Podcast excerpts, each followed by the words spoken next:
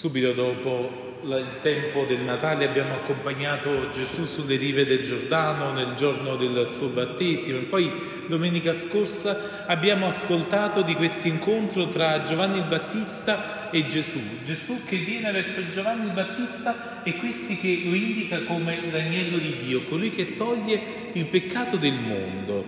Ora, dopo che Gesù ha vissuto il tempo dei giorni, 40 giorni nel deserto, ritorna alla sua quotidianità e viene a sapere che Giovanni era stato arrestato.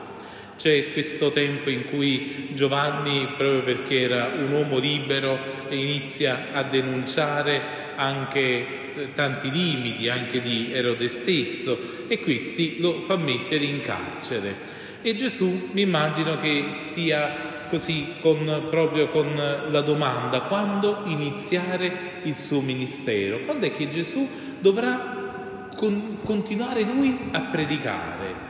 Noi oggi, proprio mentre celebriamo la domenica della parola di Dio, scopriamo quanto è importante soffermarci sulla parola, affinché ci sia un luogo dove questa parola la possiamo ascoltare. E noi cristiani, anche radunati come comunità parrocchiale o diocesana o proprio come mondo, dovremmo essere proprio questi amplificatori della parola di Dio, coloro che non solo l'hanno ascoltata, che non solo sanno che cos'è, che esiste una Bibbia, che esiste una parola di Dio, ma che in qualche modo la incarnano, che la accolgono nella loro vita, che la testimoniano. E allora Gesù forse sente che con Giovanni in carcere questo annuncio della parola poteva subire una battuta d'arresto, quasi come a dire: ma adesso che non c'è Giovanni, chi continuerà ad annunciare questa parola?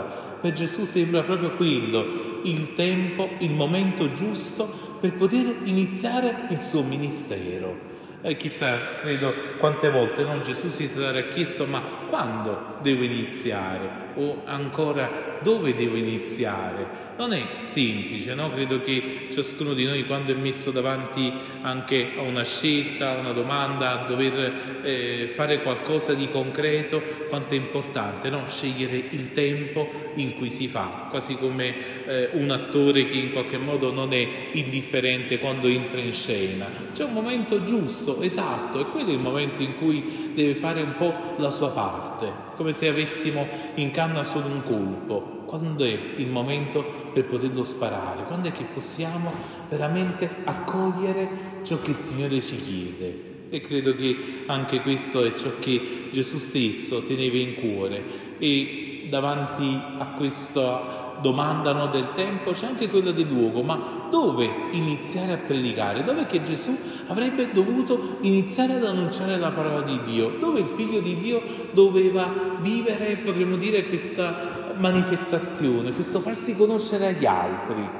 E probabilmente credo che ciascuno di noi avrebbe immaginato un inizio solenne, un'inaugurazione molto con i fiocchi, istituzionale, e avremmo immaginato che Gesù, il nuovo profeta, il Messia, avrebbe dovuto iniziare proprio da Gerusalemme, dalla città santa, dal luogo lì dove c'è il Tempio. E invece Gesù non fa questa scelta. Gesù non sceglie il palazzo, Gesù non sceglie la capitale, Gesù non sceglie il luogo dei grandi, ma sceglie il luogo degli ultimi. Sceglie di iniziare il suo servizio nella periferia. Ascoltiamo di questa zona della Galilea e della terra promessa da Galilea, potremmo dire il territorio più lontano rispetto a Gerusalemme, rispetto alla parte santa. Era lì dove un po' c'erano dei figli di Israele, ma c'erano anche dei pagani, e il Cafarnao, proprio dove Gesù va ad abitare,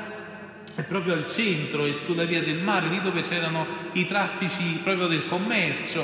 Quindi immaginatevi, lì dove c'è confusione, tante volte ci si dimentica di Dio. Ma questo non era solo al tempo di Gesù, l'abbiamo ascoltato anche nella prima lettura. di come questo territorio, no? Queste terre di Zabulon e di Neftali, che non sono due regioni così, sono due nomi dei figli di Giacobbe, la terra di Israele era stata divisa secondo l'eredità appunto di Giacobbe, di Israele, e queste due terre erano andate a questi due figli, ma proprio per la lontananza rispetto al Tempio erano quelle che si erano subito un po' dove il calore, no, del sentimento della fede subito si era un pochino spento, subito si era un po' annacquato, ed erano quelli, potremmo dire, che si erano più dimenticati dell'esistenza di Dio. Gesù dove va? Va lì dove forse più ci si è dimenticati di Dio, lì va nelle periferie, va sulla frontiera. Che bello Gesù che inizia il suo servizio dalla frontiera, e credo che questo possa significare qualcosa anche per noi. Gesù non sceglie di consegnarci una parola che possa andare forse anche al centro di quello che è forse un po' il nostro sistema di orientamento della nostra vita, no? Lì dove forse no, al centro teniamo un sacco di roccaforti, abbiamo tanti meccanismi di difesa, abbiamo tante griglie che combattono, quella parola nuova che ci invita proprio alla conversione, ciò che Gesù chiede a tutti coloro che lo stanno ascoltando, dicendo che il regno di Dio è vicino. Signore dov'è che ci parla? Signore ci parla proprio nelle nostre frontiere. Il Signore ci parla lì dove forse le nostre difese sono un pochino più abbassate, il Signore ci parla lì dove, proprio perché un pochino più lontani dei territori più dimenticati, forse ci siamo un po' rassegnati. Ci parla nei luoghi delle nostre sconfitte, lì dove probabilmente più di tutto stiamo aspettando una parola. Allora il Signore con noi fa così, anche Lui va nella Galilea del nostro cuore. Anche il Signore va lì proprio per consegnarci questa parola che ci rimette in cammino. E allora Gesù fa questo invito: convertitevi perché il regno dei cieli è vicino. Il Signore è vicino a noi, il Signore è vicino a coloro che vivono la quotidianità con il suo lavoro, con le sue fatiche, con le sue ansie. Inizia a chiamare anche i primi discepoli, coloro che poi saranno gli apostoli, coloro che saranno chiamati ad annunciare quella parola. E dove lo fa? Non sceglie degli uomini già dotti, già persone che conoscevano la parola di Dio a campanello, già sacerdoti, già esperti di riti, ma il Signore sceglie due coppie di fratelli e due coppie di pescatori, di gente evidentemente umile, di gente che conosce il peso della vita, di gente che forse avrà anche scelto di vivere in Galilea, perché forse nella Giudea non si sentiva a casa, forse nei luoghi formali, nei luoghi perfetti non si sentiva che poteva rientrare, no? Quante volte vogliamo apparire perfetti, vogliamo apparire senza nessuna macchia, ma poi dopo un po', no, quel vestito tinto e pinto ci sta un po' stretto, c'è difficile, no? Vivere con un cappotto, tutti vestiti di bianco, no? Preferiamo i colori un pochino più scuri, in modo che se ci sporchiamo un po' non si vede, non succede niente.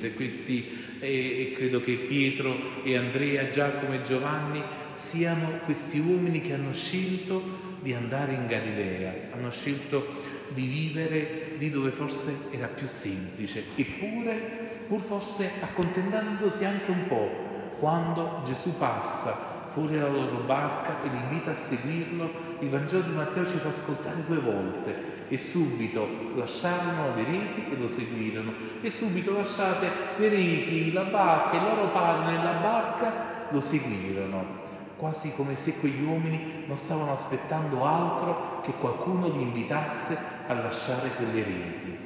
Ciascuno di noi profondamente non aspetta altro che il Signore gli rivolga questa parola.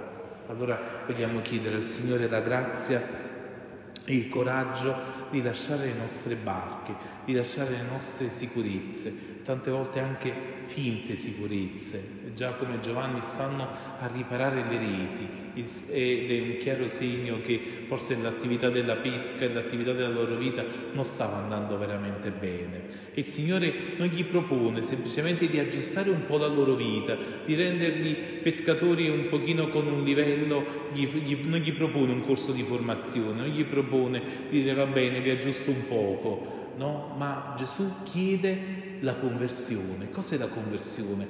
Non è aggiustare un aspetto della propria vita, ma trasformare tutta la vita.